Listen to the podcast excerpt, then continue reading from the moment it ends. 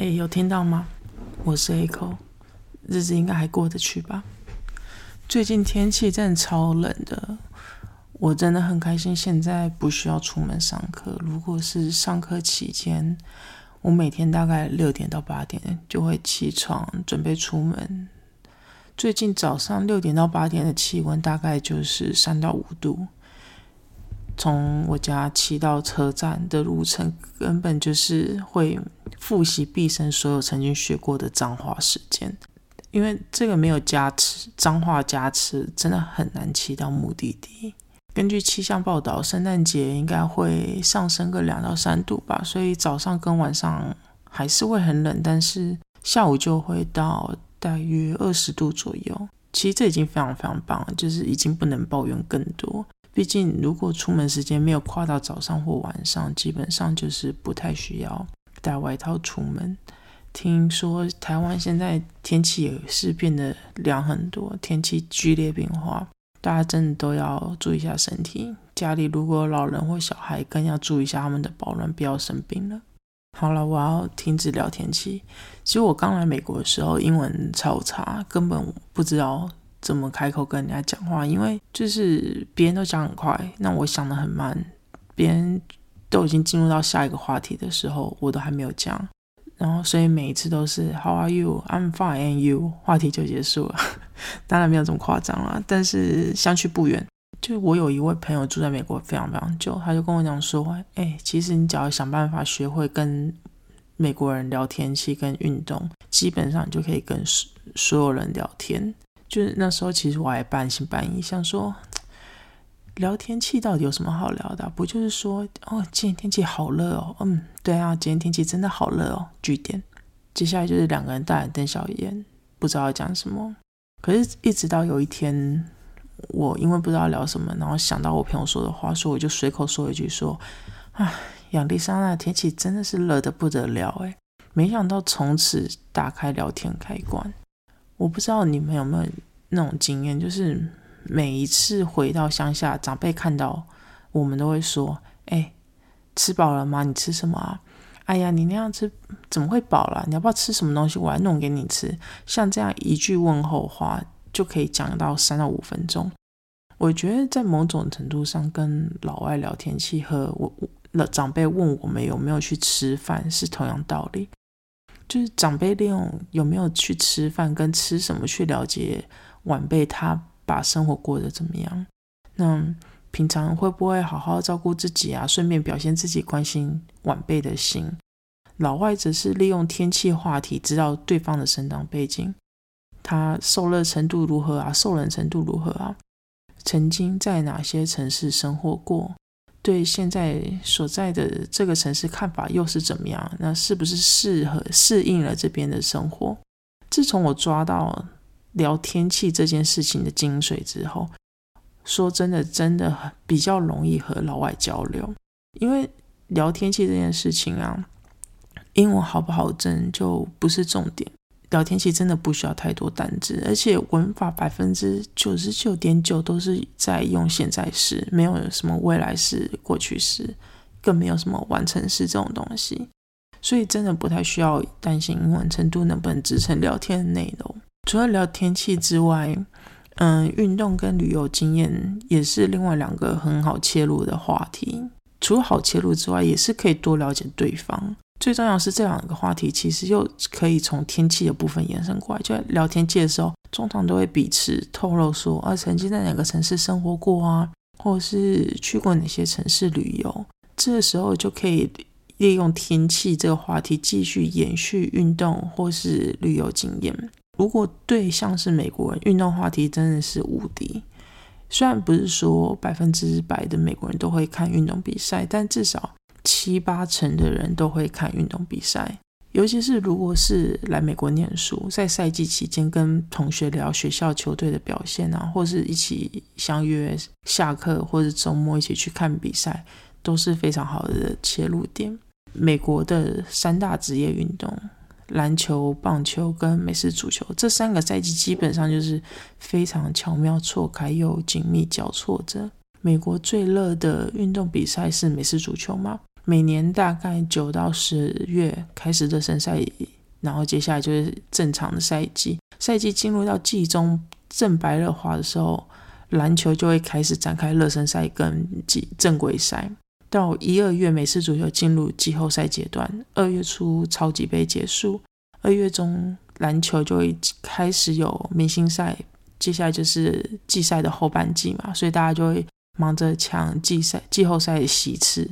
三四月，棒球开始热身赛。四五六月，篮球会进入到季后赛跟冠军赛结束之后，棒球就会有明星赛。明星赛后面当然就是接着是嗯季后赛跟外卡大战。就在同时间，美式足球就开始准备热身赛啊。等到十月季赛结束，等到十月棒球季后赛结束，美式足球季就会正式展开。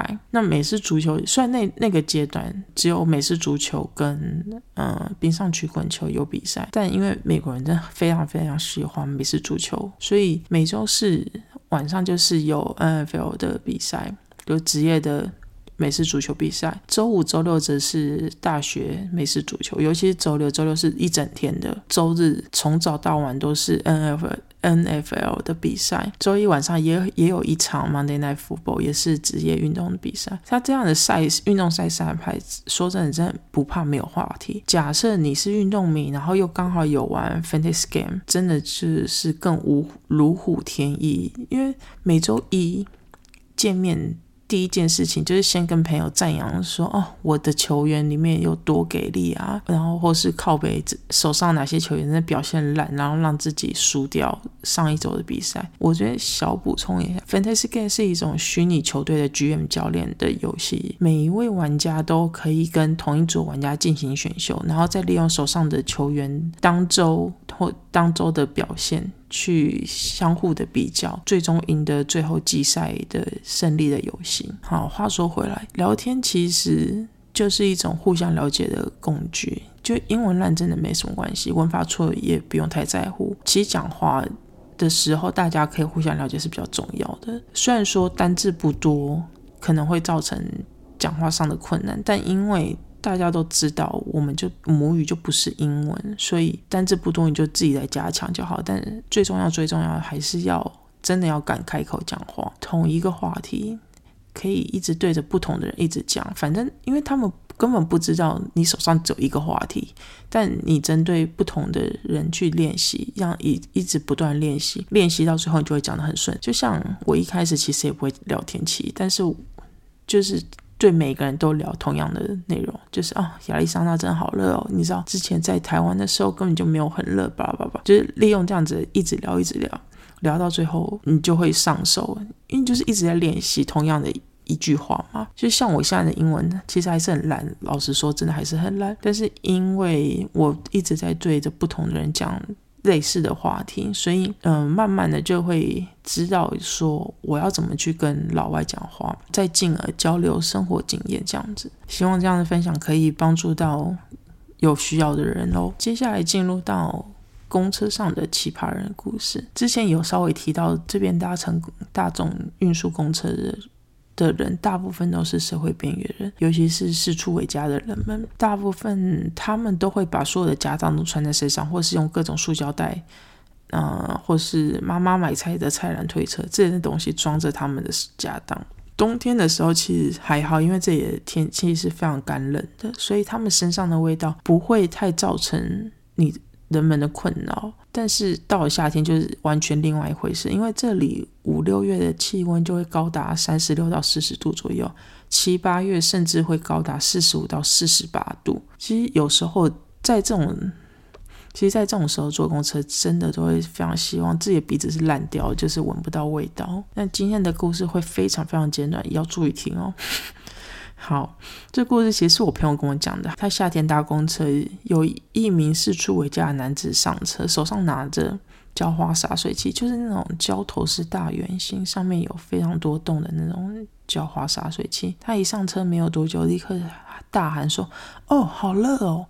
接下来就是拿着浇花洒水器往头上浇下去。这个时候，它的味道就随着水和热气迅速扩散整个车厢。我朋友说他那天晚上完全无法吃饭，因为那个味道就是一直留在他的脑中、鼻中，久久挥散不去，而且想到那那股味道就会有想吐的冲动。我真心庆幸还好不是我碰到，因为光是听我朋友的陈述都觉得超恶。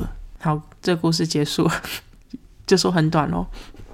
然后我上周末看了年末大片《阿凡达：水之道》第一集，《阿凡达》是十三年前，我完全忘记《阿凡达》第一集在演什么，只记得画面超美的，三 D 技术超厉害的。所以去看《阿凡达：水之道》之前，我还特地在 Disney Plus 上复习第一集故事。简单来说，就是人类为了到潘多拉星球上开采稀有矿产，因此威胁到当地部落纳纳美人的生存空间。